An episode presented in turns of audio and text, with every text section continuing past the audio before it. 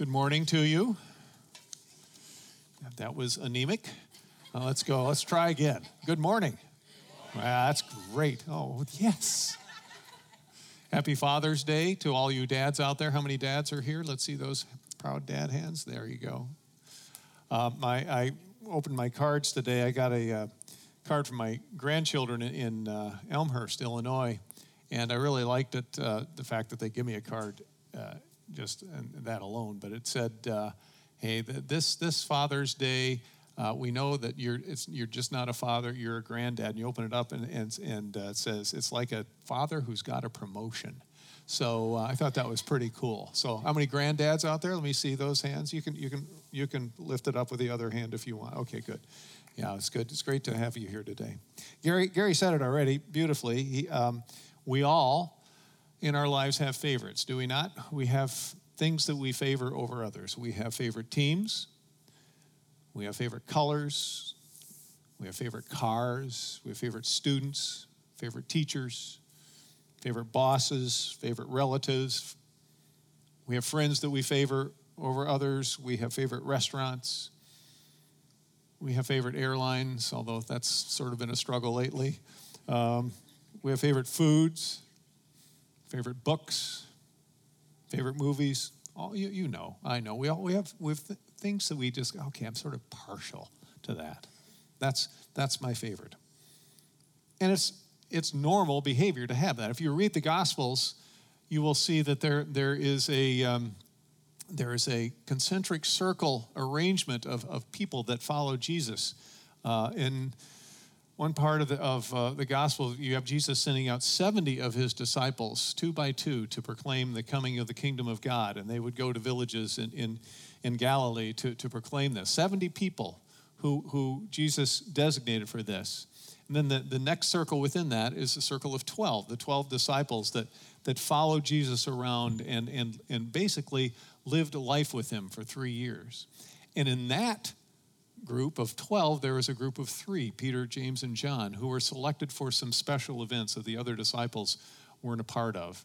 And if you read the Gospel of John carefully, you, you realize that John, at least, uh, makes the statement that uh, he was probably the one who was closest to Jesus. He describes himself as the disciple whom Jesus loved. Certainly loved all of them, but there, there, were, there were people who, who were close and then closer and closest. So, so it's not bad necessarily to have favorites. I remember uh, a few years ago, I was listening to um, Nancy Leigh DeMoss. Now, Nancy Wolgemuth, she has had a ministry for years on the radio, and she speaks all around the world. And she was talking about her upbringing. Her, her father, Art DeMoss, was a very successful businessman. He, he founded and, and grew an insurance company, and with his wealth, he supported uh, lots of ministries and, and, and gave his money away prodigiously. He was a great man. And uh, she said, when I was growing up in my home, my dad, when we would spend some time together, one on one, he, he would usually somewhere in that conversation, he'd get close to me and he'd whisper in my ear, Nancy, you're my favorite child. You're my favorite. And she said, I, I just remember how special that made me feel. So it's, it's okay to have favorites, but we're moving into a passage where we're looking at the, at the fact that sometimes that can go a little bit awry. James, and what we know now, is, is really a straightforward and a pretty hard hitting uh, kind of communication that he has in this letter. He takes on the topic of showing favoritism, specifically showing favoritism in the wrong way you know, we, we've all heard the, the statement, it's not what you know, it's who you know. Have you ever said that? It's not what you know, it's who you know. And there's really sort of a lot of truth in that, isn't there? You apply online to, uh, to get a job, your resume is just one of, of hundreds that comes over the internet. But if you know someone in that company who can put your name uh, in a place where it would be noticed and, and, and, and get more consideration, wow, that's, that's, that's something that's, that's a little bit better. You probably haven't just heard it said, you've said it yourself. Getting that job that you want, getting, getting that opportunity, getting into that college that you want to go to, getting onto the team that you, you really desire to be on. Sometimes it pays to know people, doesn't it? Well, there's a clear message in the text we're about to read. And it comes through loud and clear. And here, here it is it's okay to have favorites, but you can't play favorites. It's okay to have favorites, you can't play favorites. So I want us to look at the text, James chapter 2, and uh, we'll begin with verse 1. You have your Bibles, you can open there, you can read along. Uh, uh, in your bulletin as well. Verse 1 My brothers and sisters, believers in our glorious Lord Jesus Christ, must not show favoritism. Suppose a man comes into your meeting wearing a gold ring and fine clothes, and a poor man in filthy old clothes comes in. If you show special attention to the man wearing fine clothes and say, Here's a good seat for you, but say to the poor man, You stand there, or Sit on the floor by my feet, have you not discriminated among yourselves and become judges with evil thoughts? Listen, my dear brothers and sisters, has not God chosen those who are poor in the eyes of the world to be rich in faith and to inherit the kingdom he promised those who love him? But you have dishonored the poor. Is it not the rich who are exploiting you? Are they not the ones who are dragging you into court? Are they not the ones who are blaspheming the noble name of him to whom you belong? So, if you really keep the royal law found in Scripture, love your neighbor as yourself, you are doing right. But if you show favoritism, you sin and are convicted by the law as lawbreakers. For whoever keeps the whole law and yet stumbles at just one point is guilty of breaking all of it. For he who said, You shall not commit adultery, also said, You shall not murder. If you do not commit adultery, but you do commit murder, you become a lawbreaker. Verse 12 Speak and act as those who are going to be judged by the law that gives freedom. Because judgment without mercy will be shown to anyone who has not been merciful. Mercy triumphs over judgment. This is the Word of God. So here's the message believers in Jesus, committed followers of the Lord, must not show favoritism. And the first example James uses is, is to contrast how we differentiate between the wealthy and the poor. So take a moment and, and evaluate your own attitude. Ask yourself this question Do I, do I treat people differently based on their social status or their wealth? Think about that. Do you? Do I treat people differently based on their social status or their wealth? And it's not just rich or poor here that James is trying to drive home the point. He just uses that as an example. There are other, other things that we would tend to favor people and, and, and look at people in different ways. Maybe their personality or, or, or their appearance, whatever it is. James says we've got to watch out that we don't differentiate in that way. I, I have to confess that's my tendency. I, I, evaluate people. You do too, I would suppose, based uh, sometimes on first impressions. I, I, think that's probably pretty common among us. James Dobson wrote a book, Hide or Seek. Uh, uh, it's a book on parenting. And in this book, he says that there's a gold coin of human self worth that we teach our children and a silver coin of human self worth.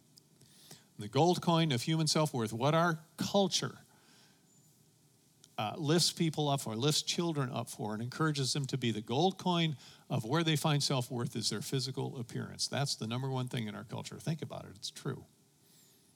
It's all appearance, it's all how you look and what you wear. And, and uh, I'm reminded uh, William Paley, who is the, the CEO of CBS News and, and uh, was, was very influential in the 50s and 60s in terms of the media and what, what news outlets would, would report. He, he had great power. He, his wife's name was Babe Paley, and she was, she was sort of the center of the social set in New York City and Long Island.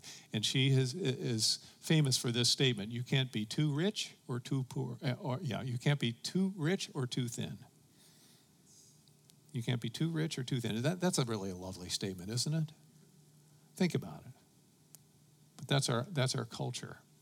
And a lot of times we evaluate people on their appearance. Dobson goes on to say there's a silver coin of human self worth, and that's intelligence. So if you don't make it on the looks side, if, you're, if you've got intelligence, if you can get ahead that way, we honor our children for that, and, and our culture honors that as, as well. Um, I wasn't smart enough to know I wasn't good looking, so I made it through okay with my self image, right?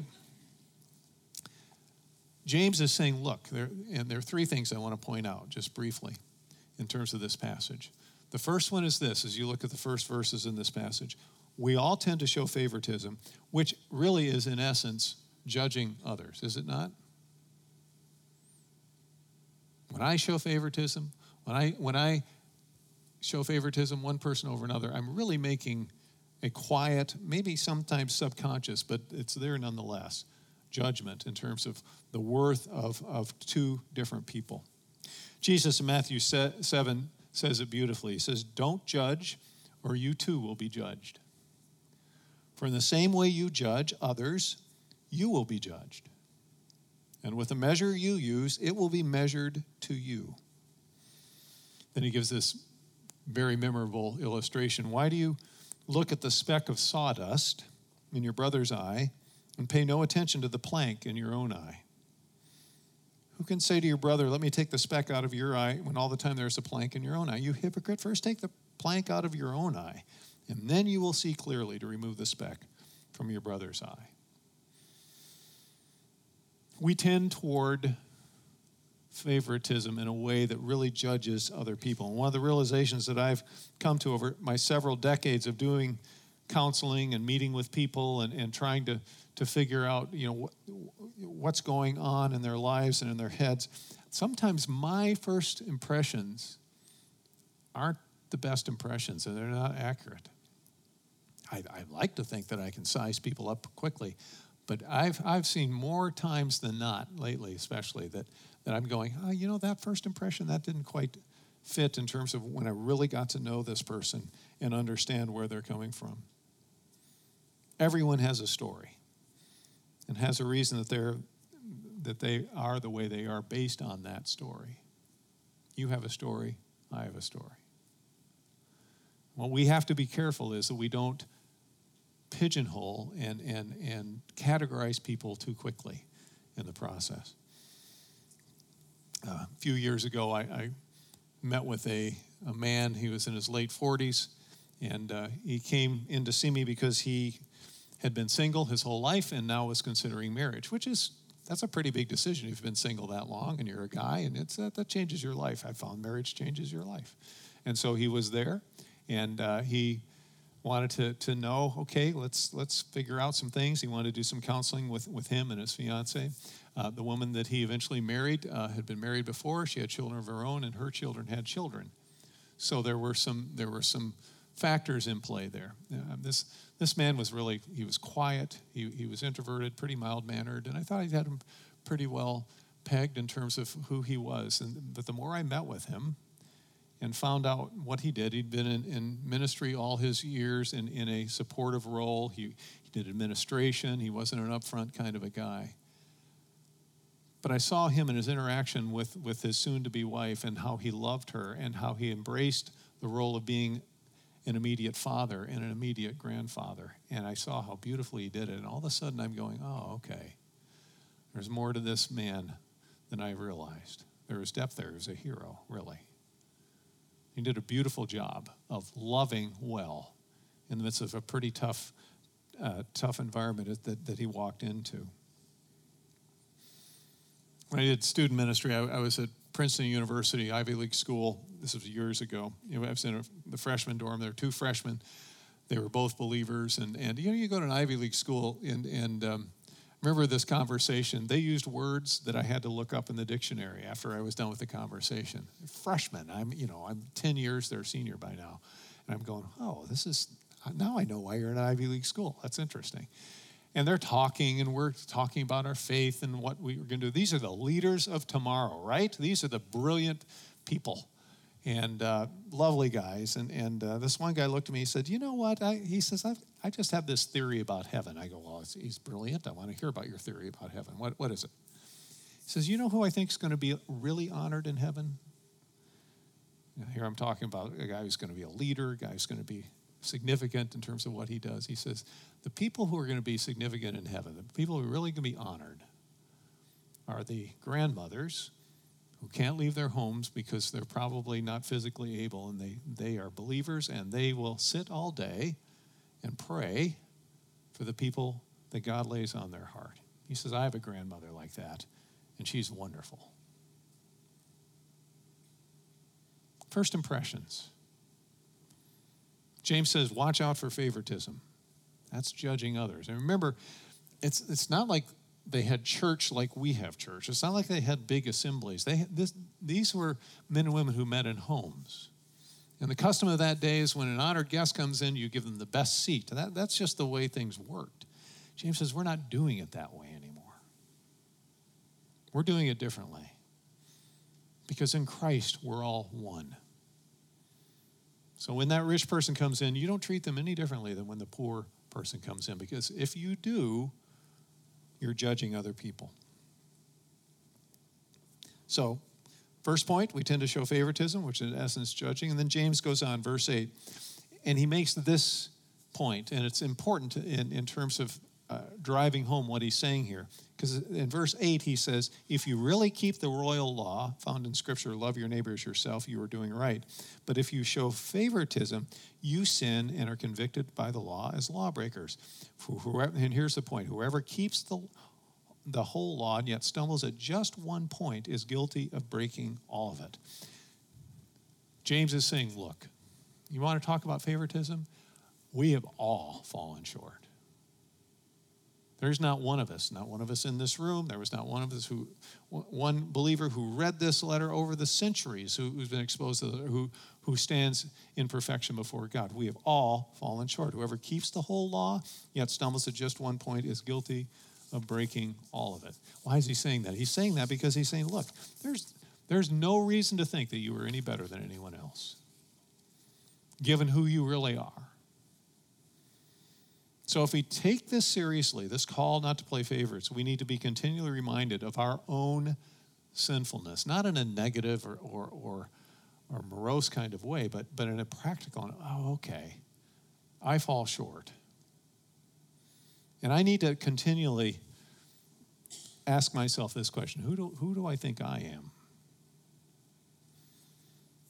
If you're here and you're not quite sure where, where your faith is, or you've been struggling in your faith, maybe you're not a believer in Jesus yet, and you're, you're trying to, to figure it out. Uh, this is why you probably, maybe be a reason why you're, you're a little bit hesitant, because you have looked at, at uh, people who are Christians, who say they're Christians, who have criticized other people and judged other people. And that's not attractive. We're all sinners. I've told you this before, and I'll continue to confess it because I, I, somehow it's got to get better in my life. I'm getting too old for it. I'm, I'm too competitive for my own good. I really am. I hate to lose. It's, it's awful to lose. It just is. And uh, it's, it's just a personal affront to me. So if you uh, are competitive with me in any game, just sort of take that into consideration, okay? I, can't watch sporting events of teams that I really root for anymore live. I can't do it. Yeah, I get too I get too wrought Uh, up. I, I, my emotions get, my heart starts beating fast. I start yelling at a television, which is really an unintelligent thing to do, don't you think? I, am just, I, I'm, I was watching the soccer match last night. I thought I'll, I'll, I'll try to watch Orlando City, and I, I, made it through their first goal and then Montreal's first goal, and I just turned it off. I, I recorded it, but I just can't. I, I'm too involved. I can't. I can't watch it. I take it too personally. I really do. If someone defeats my team, I count that as a personal insult. Why? Why should my team win and your team lose? I'll tell you why. Because my team is better than your team, right? Huh? We all fall short. James is saying, look, there's no there's no differentiation because you've got to remember what you've been saved from. So this crazy comparison game we play with each other. And there's only, really only one person to whom we've been called to compare ourselves. You know who that is, and I know who that is. Anyone of you who's a believer, it's Jesus Christ, the righteous. That's the one that we hold up as our standard. One who came to this earth and lived his life in perfect obedience to the will of his Father. And I can look at all God's standards and I can do my picking and choosing and think, I'm pretty good over here and I'm, you know, I'm better than most here. But I, I play a dangerous game when I do that because I open myself up to favoritism and being judgmental. I've got to remember that I fall short. So we all tend to show favoritism, which is judging others. We've all fallen short of God's standards. Last point is this we're all called to be a merciful people. Why? Because we've been shown mercy. Verse 12 Speak and act as those who are going to be judged by the law that gives freedom, because judgment without mercy will be shown to anyone who has not been merciful. And then he ends with this great statement at the end of, of this passage Mercy triumphs over judgment. Mercy triumphs over judgment. So, it matters what we say to others. We, we, we need to show mercy. The, the, the Greek word for mercy is eleos, and it has the sense about it of, of compassion. When you are merciful, you are trying to look at the world through someone else's eyes. You're trying to walk a bit in their shoes. Mercy, when it's extended, it, it, it basically says, hey, it, if you've offended me, I don't, I don't, do not choose to justify any offense back toward you, any, any, any words, any actions that I might think are commensurate with what you have treated me with. Mercy says, nope, I'm going to, I'm going to release that. And I'm not going to give you what I feel you deserve. It matters what we say, and it matters how we treat other people. We're to show no partiality, no judgment, and we're not to be self promoting. So here's a question for you, another question I want you to think about. Who in your life, right now, today, who in your life is the person who's most difficult to show mercy to? Who would that be? I've got a couple examples that, that you might chuckle a little bit at this, but how about Donald Trump? Do you show Donald Trump mercy? I see a lot of people that don't. And just so you don't think I'm being political, do you show Hillary Clinton mercy?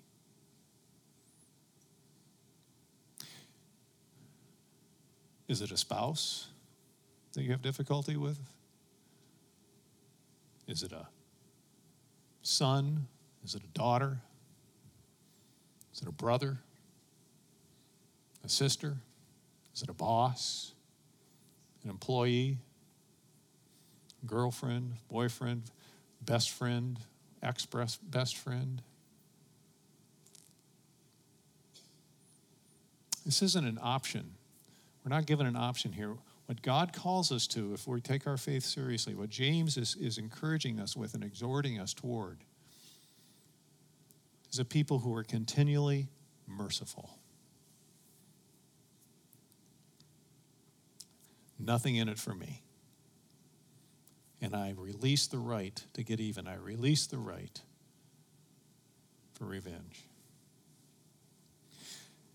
Zach last week, if you listened to Zach's message last week, he ended the first chapter with this curious verse that James puts in here. I just, I always am, am fascinated by this. Verse 27 Religion that God our Father accepts as pure and faultless is this to look after orphans and widows in their distress and to keep oneself from being polluted by the world.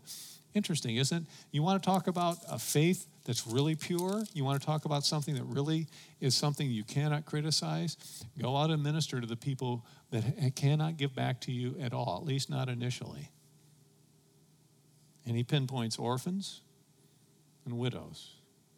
Orphans, children that they can't give back by virtue of where they are. And, and widows, almost universally, were, were, were uh, in a situation where they, they were in, in deep poverty. That's pure and undefiled religion.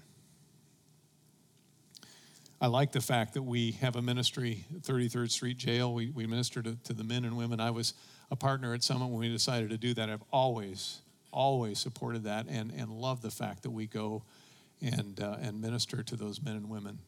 John Parker, our lead pastor, is, is the key person on Sunday afternoons. And John, I've seen John at two services on Sunday morning. He goes to, the, to 33rd Street uh, in mid afternoon, and he comes back at 6 o'clock. He doesn't need something else to do on Sunday, but he goes and he ministers to those men.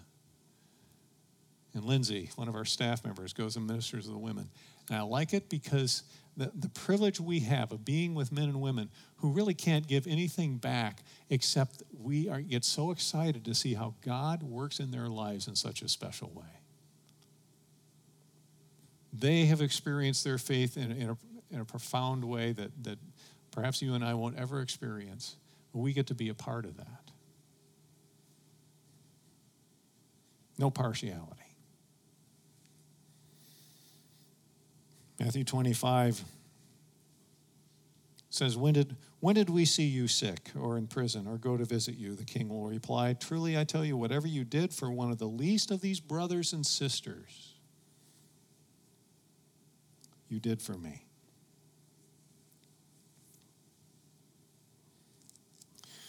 Nancy Leigh DeMoss didn't stop with that illustration of her father telling her she was his favorite child. She said, uh, and that went on for decades until my dad uh, died in his 50s, very untimely death. It was sudden, it was, it was shocking.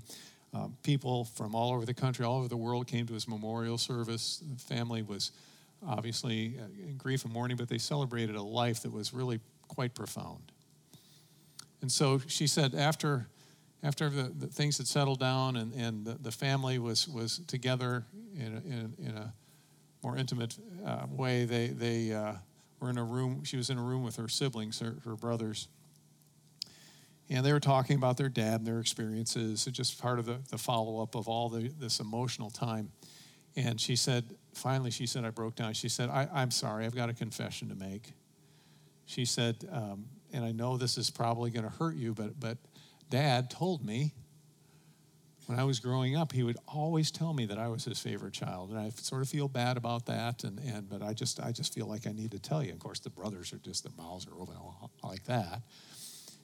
And then brother to brother, uh, the first one starts says, "Wait a second, that's what Dad told me." And the next one, well, wait a second, that's what Dad told me. Every one of his children are Tomas. You're my favorite. You know what God says to you and me? You're my favorite. Words of William Young, I'm especially fond of you. I love that line. You're my favorite. If God says that to us, then we need to extend that to others without partiality. We're to take His mercy and extend it to the least of these because mercy triumphs over judgment. Let's pray.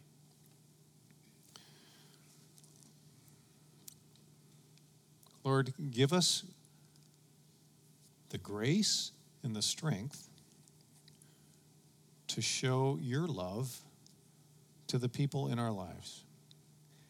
Lord, especially the people that we might struggle with the most, people that we don't know if they are appreciative of us or have wronged us or aren't the people that we really enjoy being with or, or perhaps have something against. I would ask, Lord, for myself, for each person here, that we would be a people that would love with your love and that would enjoy your pleasure at the fact that we have taken care of those who need care. Thank you for your word. Thank you for your son. Thank you that he's the one who paved the way for us so we could live a life in relationship with you. It's in his name we pray. Amen.